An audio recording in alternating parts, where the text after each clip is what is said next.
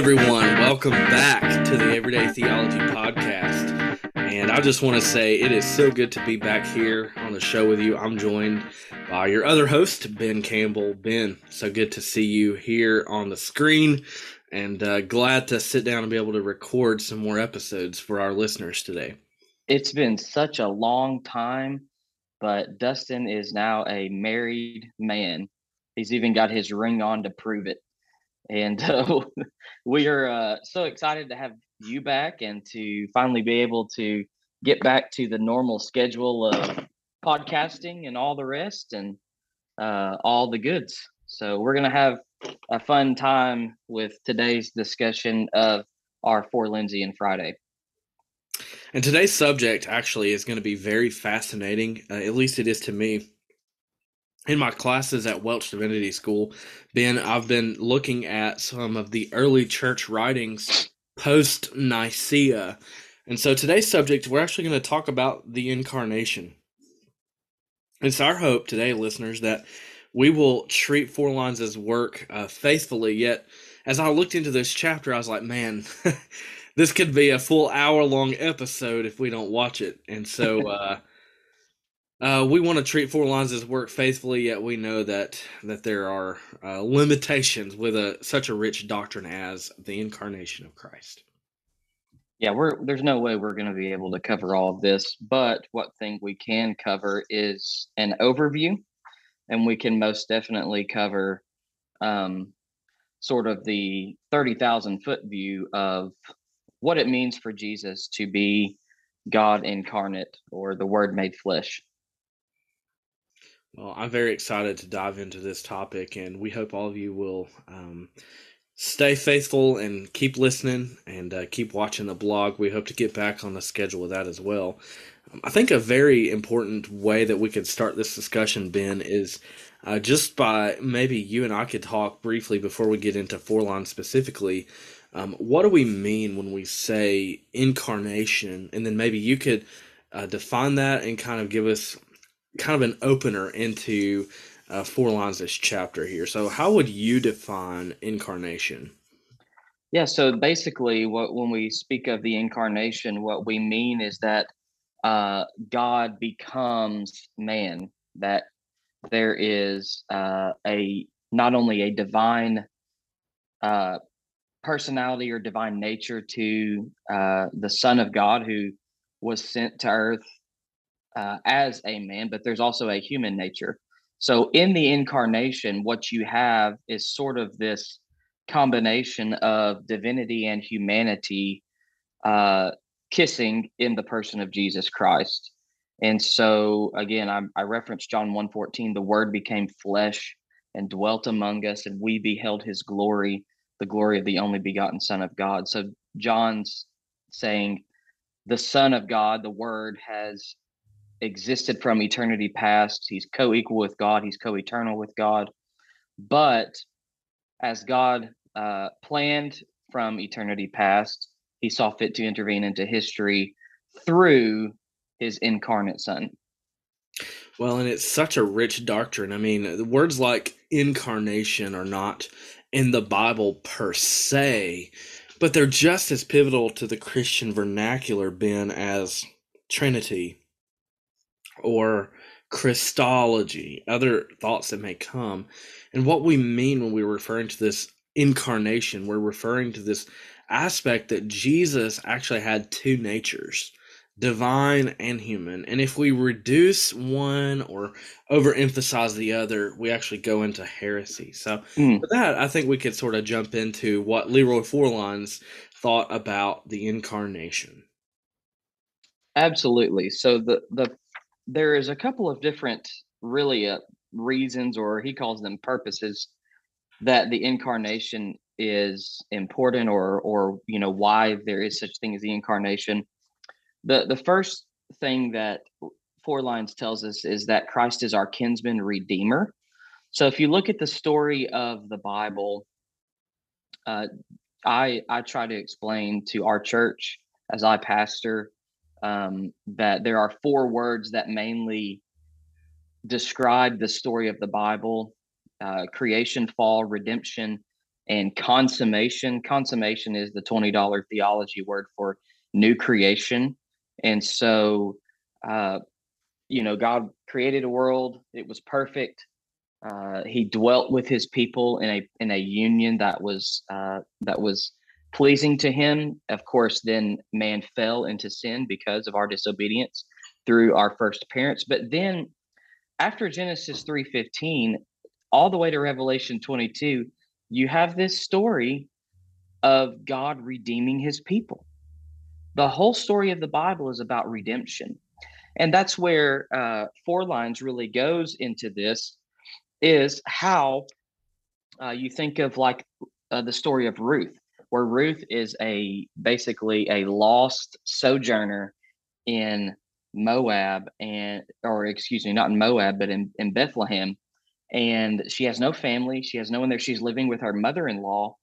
And until Boaz comes along, and it was his right to redeem her, to buy her back into the family, uh, into that family of uh, Elimelech. That's right.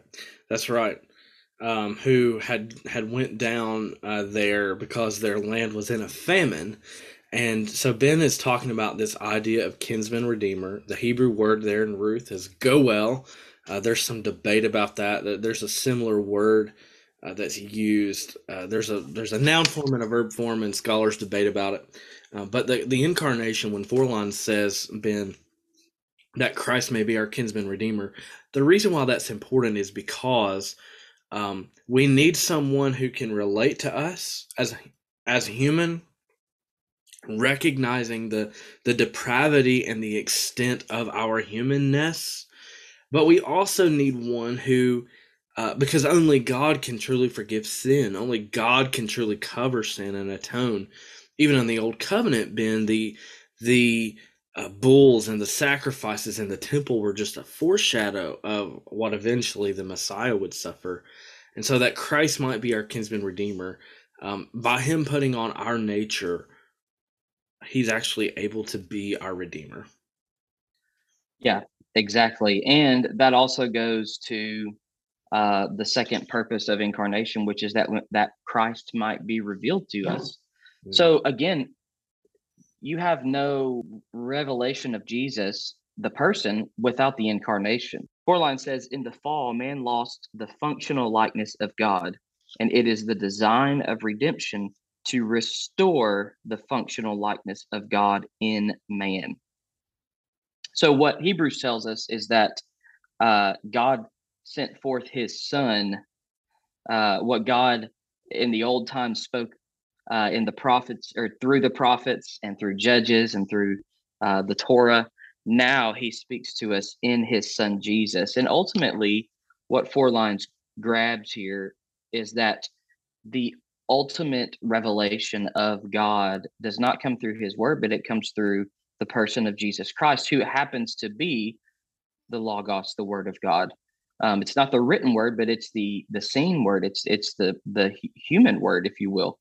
And his life and his death, his active and passive obedience, Forlines would describe it as, uh, have not only um, been witnessed about by those who wrote scripture, but more importantly, they have satisfied God's holy standard and God's wrath for humanity. Yeah, and this aspect of Jesus revealing God to us, uh, we we wouldn't know what God was like unless He did so, and the fact that He, in His grace, has disclosed not only Himself through the pages of Holy Scripture, Ben, but also through a form that is tangible, that is visible. Um, the writer of Hebrews, we've talked about, has, he says that he is the image or the exact imprint. I actually said one time in a sermon, if you want to know what God is like, look no further than Jesus Christ. And I think that's what Forlines is really getting at when he says, one purpose of the incarnation is that that God may be revealed to us. Because if we don't have God revealed to us, we're going to conjure up this divine being uh, that may be a God in our head, but that may be based, based more on our own presuppositions than on who he has revealed himself to be. Right, that's exactly right. And again, those those presuppositions or those conjured up thoughts can lead to lead us down dangerous roads that we ought not go, like all these heresies that he mentions in the book. Hmm. Yeah, there are several erroneous views concerning the nature of Christ. Um, before he gets into that section, there's a little section on how Christ is both human and divine. Uh, there is the humanity and the deity of Christ. It's not so much as if he is adding human nature and that's a minus bin away from his divine nature. It's more so like the human is an add-on to his divine. Mm-hmm. And let, let's look at some of these heretical views. Now, listener, I hope you hear us say these views that we're about to talk about. Uh, there are a couple of them. These are views that are outside of what the Orthodox Church has taught since the fourth century. So the first one, Ben, is called Ebionism, or uh, what Forlines calls the Ebionite controversy. The Ebionites were this Jewish group that gave Jesus a lot of importance, but they denied his deity. Why mm-hmm. is that a problem, Ben? Well, because if he's not a he's not a divine being, he's not God. I mean, that's just it. I mean, there's really no other explanation. If Jesus is not divine, he's not God. He's just another man. And there's no redemption if uh because the law is not satisfied. The law is only satisfied by a perfect individual. Right. So Ebionites, uh, they were similar to other Jewish um, sects, S E C T S, that arose, um, like the Essenes and even some of the groups that mm-hmm. were affiliated with John the Baptist. So these Ebionites uh, ultimately get rejected as heretics. Ben, yep. uh, Liz, tell us what is another heretical view on the nature of Christ here. So one of one of the most prominent ones in the first century actually was uh, the view of Gnosticism, and basically there was a lot of, of false teaching going around in the first century. Essentially, what Gnosticism is is they denied the or, they they claimed that matter is uh, innately evil, that that all created matter is wicked, and they say uh, they will they will either deny the reality of Jesus' human nature or they will deny that there was any incarnation at all. And he quotes uh, Alexander Renwick here, who says, This heavenly Christ acted in the man Jesus, but was never incarnate. Do you think, Ben, um, Gnosticism, there is actually something that scholars talk about now that is called neo Gnosticism? Do you have you seen any examples of this new Gnosticism in your ministry or um, where where there is kind of this renewed emphasis on the old Gnostic ways, or I don't know that I've just heard some scholars talk about neo Gnosticism, and I was curious if you've seen any tangible expressions of that. Well, yeah, I mean, you know, the the god of moralistic therapeutic deism comes to comes to mind, kind of like the little Jesus in your pocket type thing, where you know he's not really, uh, you know, he's kind of just there when you need him. He's real impersonal um, and you know or you know quite frankly there's quite a bit of, of controversy with some really famous preachers who will try to uh, sort of minimize the person and work of christ. I, I would even go as far as to say there's probably some views on the atonement that might could lean a little gnostic in one way or another. Yeah yeah, I think that's great. Well, another heresy that arose uh, that Forlines outlines was called Arianism. You guys are probably familiar with Arianism and Athanasius and how the teaching of Athanasius became, you know, accepted or affirmed by the Orthodox Church. And we don't just mean the Greek Orthodox, we mean universal, little c Catholicity you know, the universal church. But Arius actually denied the integrity of Christ's divine nature. And Arius actually ends up getting condemned at the Council of Nicaea in 325. Mm-hmm. Um, Arianism, uh, really, when you divine, when you deny the the divine nature of Christ, I think that we see some modern day her- heresies, Ben, that are related to Arianism which Yeah. are, for example, Jehovah's Witnesses. Um, and, and this is not Ben and I trying to single that group out, but just to give an example that these views that the church dealt with early in the fourth century, honestly, there's no new heresies that somebody has said. And, and Mhm. really, it's just we as humans, Ben, we, we're real good at um, just kind of reinventing sin and how we, it's the same thing in a different carton. Mhm. Mormonism is another another one. That way, we're not just singling out Jehovah's Witness. Right. Which that one really brings up a whole other can of worms because some people, well, why don't you think Mormons are Christians? Because they deny the divinity of Jesus. You can't deny the divinity of Jesus and have him as the way, the truth, and the life. It's inconsistent. It's internal, internally uh, contradictory, and that's a Yeah. problem because truth is not contradictory. There is a Yeah. coherence to to that, which leads to epistemology. So there there's a lot in this. So so far we've talked about three heresies that Forlines outlines, which is Ebionism, Gnosticism, and Arianism. Ben, uh, let's talk about the last three kind of heresies that uh, Forlines outlines there. Okay, well, the first one is the Apollinarians. Um, they sort of, like the Arians, uh, denied this integrity of the divine nature of Christ.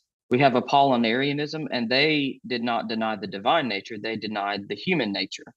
Um, so, what the Apollinarians say is that Jesus had a body and a soul, but did not have a human spirit and so his intelligence was the supplied through his eternal um his eternal lifetime or his eternal divinity that the where uh that comes into play that was of course condemned at the council of constantinople in 381 the uh, another one is the nestorians who used an improper teaching regarding the union of the human and divine natures of christ that was condemned at the Synod of Ephesus in 431.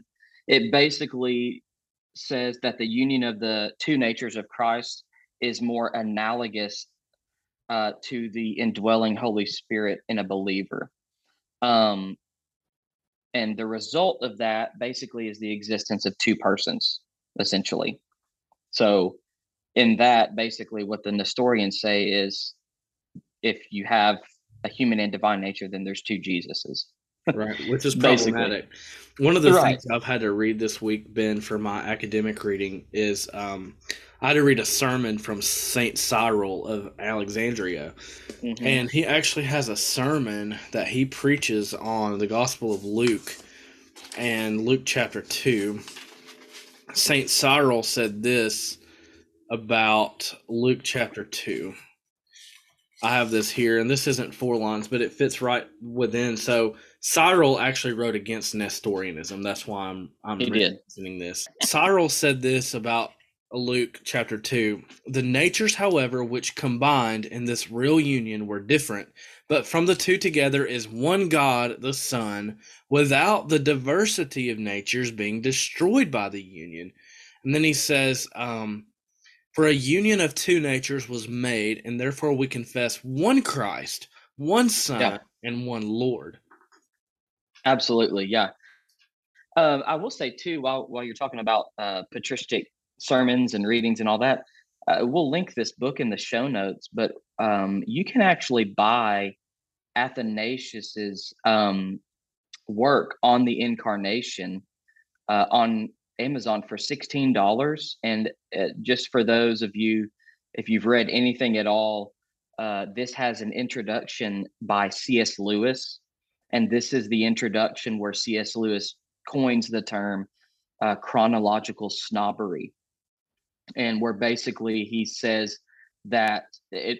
Well, Lewis makes a, a very audacious claim and says that really, if we want to read well and read widely and read to our mm. advantage, we ought to read three old books for every new book we read. And the reason for that is because we're shorting ourselves on 2,000 years of Christian history in doing so. Yeah. so Nestorianism heresy.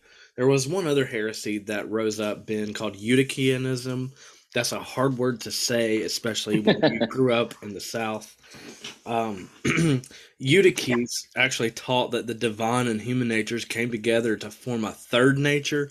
Really strange. No, no scripture to back this up. And this ends up getting con- condemned at the Council of Chalcedon in 451. Now that we've discussed, Ben, some of the heretical views about Christ, I think it's only appropriate for us to talk about what we actually believe um, as believers, as Christians, or what Forlines outlines as, quote, the Orthodox view. What is the Orthodox view of the incarnation? Well, that there's basically that Christ is two natures, but that he is one person. So, in essence, this means that Jesus was not in human form until he was born from the Virgin Mary. He existed in eternity past as God, but he did he was not in human form until you know whenever he was born. Um, but it's what is called a, a theanthropic person or personality. So what that means is that he's one. there's only one person, but he has two natures there. Well, and I think one of the things that people often overlooked when we talk about the fact that no member of the Godhead has ever not existed, um, that the three persons of the Godhead have existed um, eternally together. Uh, we're not saying that Jesus, born of the Virgin Mary, always existed. We're saying the second person of the Son in the form of the eternal Logos, for example, was present at creation, um, just like uh, Colossians chapter 1 says that he was there. How could this one born from Mary and Joseph yeah. have been present at the creation of the world? He was present in the form without committing the heresy of modalism. He was present as the eternal Logos. Mm-hmm. Yeah. And that's why Paul can say in Philippians 2, uh, he became a man, took on human form. Um, as he submitted himself to God's eternal decree of intervening into history as a human person to redeem his people. Well, and Forlines moves into that section on the Orthodox view, and he defends what he calls the theanthropic view. Anthropos, man, theos, God, theanthropic view of God.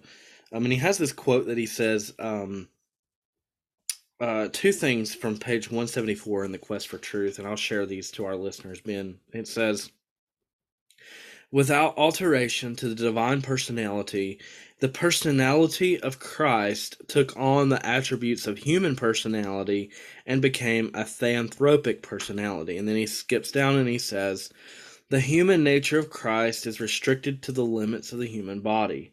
The theanthropic personality is omnipresent the personal presence of Christ is always theanthropic at all times and all places.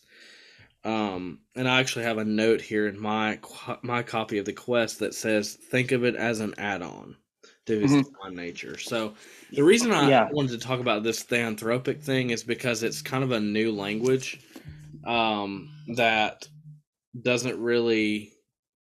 I don't know. I had not heard that term theanthropic before I read Forlines, but maybe somebody else has said it probably i'm sure it's not original with him but i'll never forget being in systematic theology with dr kevin hester and he sort of explained it like a peanut butter and jelly sandwich where you make two pieces of bread and you put on one side peanut butter and on the other side mm. jelly but if you just fold them up you've got one peanut butter sandwich and one jelly sandwich but if you put the two pieces of bread together, you have a peanut butter and jelly sandwich. And that's sort of how, sort of a feeble humanistic way of illustrating the two natures of Christ.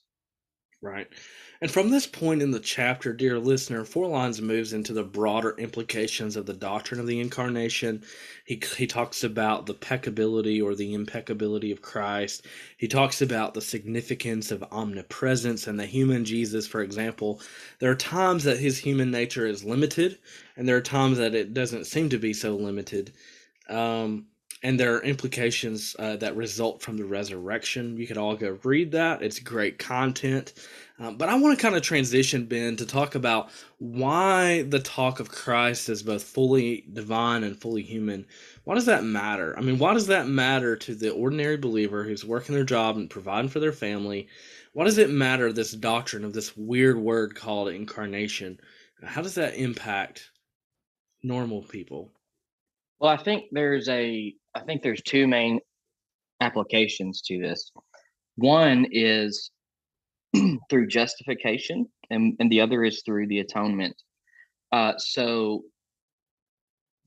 if Jesus was not a, a human being, or the other way around, if Jesus was maybe a good teacher, good moral man, good rabbi, whatever, but not really, not God, both of those things falter our standing uh, with God Almighty. They they hinder it uh, because so so this is re- we're recording this uh, right after October 31st, which is not only Halloween but it's Reformation Day, and um, what we're figuring out and what we we ought to realize when we talk about justification is that without the person and work of Jesus Christ as 100% God and 100% man together, two natures coming together in the incarnate Son, we're not justified before God. There's no way.